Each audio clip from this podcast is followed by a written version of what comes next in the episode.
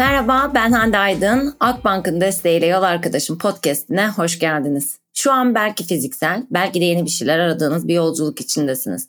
Bu yolculukta size teknoloji, kültür, sanat, trendler, kavramlar ve girişimciliğe dair pek çok konuda ilham dolu bir sohbetle eşlik ediyoruz.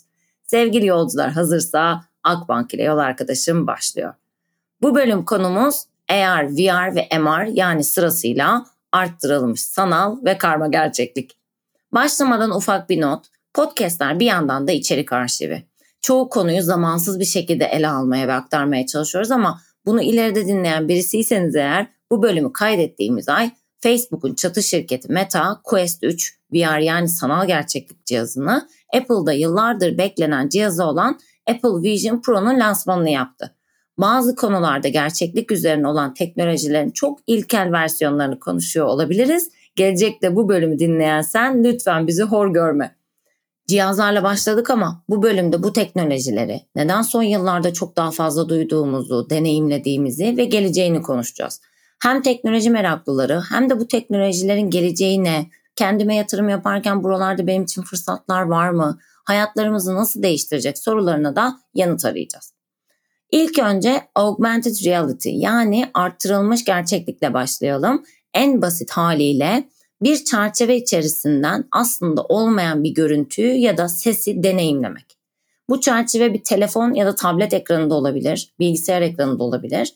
Pek çok farklı sektörde kullanımları konuşacağız ama net ayrım yapabilmek için söyleyeyim. Sosyal medya uygulamalarında Snapchat ile başlayan, sonrasında Instagram ve TikTok içerisinde kullandığımız filtreler örneğin artırılmış gerçeklik uygulamaları.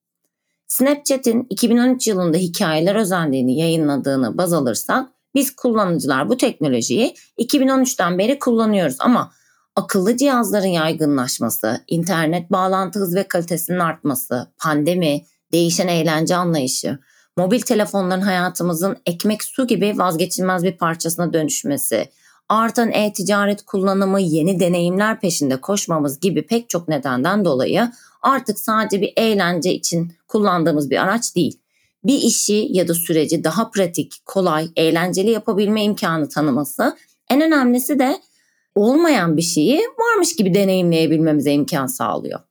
Bir dipnot daha ekliyorum. Bölümde deneyim kelimesini çok kullanacağım. Sebebi de bu teknolojilerin temelinde aslında bu kavramın gizli olması. Deneyim ekonomisi gibi bir kavram var hatta. Hem bu teknolojileri hem de başka kullanımları, psikolojik yansımaları içeriyor. Onu da belki konuşuruz bir bölümde ileride. AR'ın yani arttırılmış gerçekliğin hayatımızda daha da yaygınlaşması nedenlerinden biri markaların bu teknolojileri kullanmaya ve tüketicilere sunmaya başlaması. Hem e-ticaret hem de pandemi döneminde ürünleri deneyemediğimiz, satın alma kararını kolaylaştırmak ve tereddütleri ortadan kaldırmak için kozmetik sektörü bu alanda çok ciddi yatırımlar yaptı. Mobil uygulama, Instagram filtreleri üzerinden ürünlere farklı renklerini deneyimleyip istediğiniz ya da size yakıştığını düşündüğünüz ürünü olur mu kaygısı olmadan ikna olmuş bir şekilde satın almaya karar veriyorsunuz. Başka bir alandan örnek vereyim. Duvarlarınızı boyatmak istiyorsunuz ama mobilyalarınızla uyumlu olur mu, yerdeki halıya uyar mı gibi sorular aklımıza geliyor. Boya markalarının eğer uygulamaları üzerinden telefonunuzu duvara tutup renk skalasındaki tüm renkleri deneyebilir. Sonrasında beğendiğiniz ürünü sepetinize atıp sipariş verebilirsiniz. Yine moda alanında hem tanıtım hem pazarlama faaliyetlerinde hem de kıyafetleri e-ticarette ya da mağazada satın alma kararı verme konusunu kolaylaştırmak adına yapılan çok fazla uygulama var. Seçtiğiniz kıyafeti kendi beden ölçüleriniz ve vücut tipinize göre hazırladığınız avatar yani sanal yansımanız üzerinde görüp bir karara varabilirsiniz. Ya da 2023'ün belki en çok konuşulan kampanyalarından biri olan Japon tasarımcı Yayoi Kusama ve Louis Vuitton işbirliği tanıtımındaki gibi kullanımlar da var. Yayoi Kusama puantiye kullanımıyla bilinen bir sanatçı. Koleksiyon da bu şekilde. Louis Vuitton'un bu işbirliğini duyurma sürecinde Snapchat ile yaptığı entegrasyonda New York'ta özgürlük heykelini, Londra'da Londra Köprüsü'nü ve Paris'te Eiffel Kulesi'ni bu filtre sayesinde Louis Vuitton markalaması ve Kusama puantiyeleriyle görmek mümkündü. Bu uygulama ayrıca sanat dünyasına da taşındı. Bazı tasarımcılar ve sanatçılar sergi ya da gösterilerini AR sayesinde bir salon ya da sergi alanından sokağa taşıyabiliyor. bir harita üzerinde belirli lokasyonlarda telefonunuzla sergiyi gezebiliyorsunuz. Yani fiziksel olmayan bir şeyi deneyimleyebiliyorsunuz. Otomotiv alanında yine farklı uygulamaları var. Wake Up adında mesela bir Air uygulaması var. Bu uygulamayı araba kullanırken yüzünüzü görecek şekilde açık bırakıyorsunuz. Göz ve boyun hareketlerinizi takip edip tehlike yaratabilecek bir durum olduğunda direkt olarak alarm vererek sizi uyandırıyor. Tüm bu örnekler ve uygulamalar yazılım, görsel hem de deneyim tasarımı gibi alanlarda yeni fırsatlar ve iş alanları yaratıyor. Ayrıca fiziksel dünyada belki hayata geçiremeyeceğiniz ya da karşılığı olmayan iş fikirleriniz AR ile anlamlı bir ürüne dönüşebiliyor. Geçelim VR'a yani virtual yani sanal gerçekliğe. Sanal gerçekliği deneyimleyebilmemiz için bir cihaza ihtiyaç duyuyoruz. Çünkü burada 360 derece bir video ya da bilgisayar tabanlı üretilen bir içerik içerisinde yani gerçekte olmayan bir yerde bulunuyoruz. Çok farklı sektörlerde kullanılıyor ve bazı sektörlerde de kullanımının çığır açması bekleniyor. Bunlardan ilki eğitim.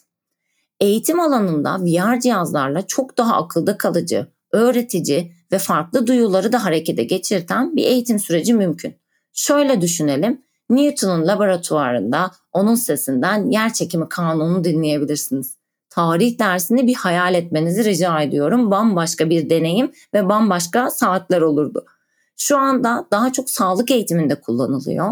Kitap ya da aslında iki boyutlu bir düzlemde kalbi örneğin incelemenin karşısına üç boyutlu bir şekilde kalbi inceleyebilmek, bir kalp ameliyatını gözlemci olarak izlemek yerine bu tür bir simülasyonda izlemek hatta yapmak eğitimde neden çığır açabileceğinin en güzel örneği. Başka bir kullanım alanı ise otomotiv. Eminim sosyal medya platformlarında yavaşlatılmış çarpma testleri videoları karşınıza çıkmıştır. Mühendisler bunlar üzerinden tahminler yapmak yerine özel hazırlanan içeriklerle çarpma anını aracın içerisinden dışarısından an be an takip edip belki şimdiye kadar fark edilmeyen detayları tespit ederek çok daha güvenli araçlar üretebiliyor. Terapide kullanımı var. Özellikle fobi ya da travma sonrası stres bozukluğu durumlarda kontrollü bir ortamda çok daha etkin, efektif ve kısa bir sürede tedaviyi mümkün kılıyor. Emlak ve seyahat şirketlerinin de radarında VR. Şöyle düşünelim. Henüz temeli bile atılmamış bir evin içerisinde VR cihazıyla gezip orada yaşamanın nasıl olacağını sadece hayal etmekle kalmayıp yaşıyormuş gibi deneyimleyebilirsiniz. Bu çok etkili bir satış kancası bir yandan da. Mimarlar yine bina tasarımlarında 3 boyutlu renderler üzerinden hareket etmek yerine tasarım sürecinde kendi çizdikleri tasarımın içerisinde değişiklikler, düzenlemeler yapabiliyor. Bir de hiper gerçekçi VR var. Bunda da daha başlangıç seviyesindeyiz ama 5 farklı duyumuzu ya da birkaçını kullanabildiğimiz bir sanal gerçeklik durumu. Ses olabilir, dokunma olabilir. Elinize taktığınız bir cihaz ve VR başlığınızla safariye gitmeden aslan sevebilmenin nasıl bir his olabileceğini deneyimleyebilirsiniz.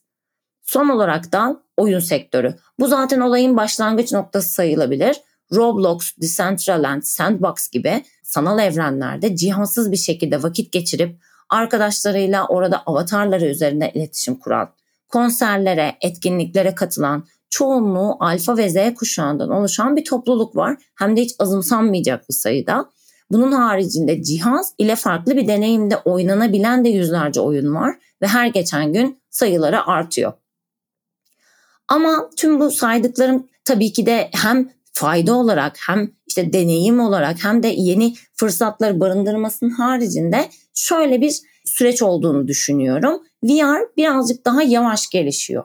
Bu sadece Türkiye için değil bu arada tüm dünya için geçerli. Nedenlerinden biri de şu an mevcut cihazların pahalı olması, tüm dünyada yaşanan ekonomik sıkıntılar, cihazların ağır olması, bu ve birkaç sebepten ötürü en fazla bir iki saat kullanılabilmesi, içerisinde bulunacağımız ortamın yani ekrandan gördüğümüz görüntünün üretiminin de emek gerektirmesi, şu an bunları yapan şirketlerin sayılarının az olması, pahalı olması, henüz vücut hareketlerini çok iyi algılayamaması, diğer duyular için yapılan çalışma sayılarının az olması gibi pek çok neden var bu düşüncemin arkasında. Siz ne düşünüyorsunuz bilmiyorum tabii. Ama örneklerini paylaştığım sektörler ve daha saymadıklarım çok fazla kariyer fırsatı barındırıyor. Bu sanal dünyaların tasarlanması, buradaki deneyimler, etrafta göreceğimiz objeler, avatarlarımız, sosyolojiden mimariye, yazılımdan tasarıma yeni bir alan yaratırken mevcut içinde bu teknolojileri öğrenen ve kullananlar için rekabet ve ayrıştırma fırsatını sunuyor. Son olarak MR yani karma gerçekliği biraz konuşalım isterim. Gerçek dünyaya gerçek olmayan objeleri, deneyimleri taşımak, gerçek olanların da algısını değiştirmek gibi söyleyebilirim. Biraz karışık oldu gibi. O nedenle Apple Vision Pro üzerinden anlatmak istiyorum. Apple Vision Pro bir AR cihaz olarak tanıtıldı ama bu bence biraz pazarlama, konumlandırma ve rekabetle ilgili bir durum. Apple'ın yeni cihazını taktığınızda gerçek dünyada kalmaya devam ediyorsunuz. Ama baktığınız yere masaüstü bilgisayarınız ya da cep telefonu ekranınızı taşıyabiliyorsunuz. Karma gerçeklikten bahsettiğimizde bir de üstüne şunu ekleyebiliriz. Köpeğinizi gördünüz, onu avatar olarak görmeyi de tercih edebilirsiniz. Biraz seç ve değiştir gibi bir özellik aynı zamanda. Sanalla gerçek arasında bir köprü gibi. Bu arada Microsoft'un cihazı Halo, Samsung'un Odyssey'si hepsi karma gerçeklik cihazları. Apple bu cihazın üstünde uzun zamandır çalışıyor ve ilk önce olmak yerine var olan bir şeyi başka bir şeye dönüştürmek konusunda bence çok başarılı. Cep telefonu hatta daha doğru ifade edeyim akıllı telefon var olan bir şeydi ama iPhone ile beraber akıllı telefonun işlevi değişti. Yeni uygulamalar, tasarım, arayüz gibi pek çok konuda yaptığı geliştirmelerle Vision Pro eğer VR cihazlarında bahsettiğim sıkıntıları çözebilirse oyunu değiştirebilir. Bu sefer mobil uygulama geliştirmek yerine Vision Pro için uygulamalar, deneyimler, içerikler geliştirilebilir. Yeni iş kolları, fırsatlar yakında. Tüm bu konuştuklarımızdan sonra ve genel olarak bu konuyla ilgili ne zaman bir gelişme olsa aklımı hep kurcalayan bir soru var. Sizinle de paylaşmak isterim. Bu sanal dünyalar inşa edilir ve günlük hayatımızın bir parçası olursa gerçek dünyaya dönmek ister miyiz? Eminim izlemişsinizdir sanal evrenlerle ilgili filmler. İzlemeyenler için Ready Player One ve Minority Report'u önerebilirim. Genellikle bu filmlerde gerçek dünyanın ve hayatımızın şu anki halinden uzak, distopik bir şekilde olduğunu görürüz. Hayallerimiz içerisinde ya da başkalarının hayal ettiği sanal evrenlerde gezinirken hayatın gerçek problemlerinden kaçınmak için buralara sığınır mıyız? Bunu zaman ve bu evrenleri tasarlayan şirketler, belki de devletler, kural koyucular, regülasyonlarla belirleyecek. Ya da şimdi nasıl sosyal medya uygulamalarında geçirdiğimiz süreyi azaltmaya çalışıyoruz, dijital detokslara giriyoruz. O zaman da sanal detoksu yaparız. Gerçeklik öne çıkar. Şu an bu soruların bir cevabı yok bende ama sanırım kimse de yok. Hep beraber yeni bir sürece tanıklık ediyoruz. Yolculuğunuzda size eşlik etmek büyük keyifti. Umarım sizin için de böyledir. Akbank'ın desteğiyle yol arkadaşlığımız devam edecek. Yeni bölümlerden anında haberdar olmak için kanalımızı takip etmeyi unutmayın. Bir sonraki bölümde görüşene kadar tüm yolculuklarınızda neşe ve merakla kalın. En güzel günler. Görüşmek üzere.